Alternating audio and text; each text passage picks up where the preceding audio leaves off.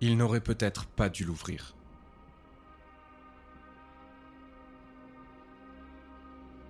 Du jour où il a emménagé dans cette maison avec sa famille, il savait que quelque chose de louche se passait dans ce grenier. Tout commença le jour où il y trouva ce livre.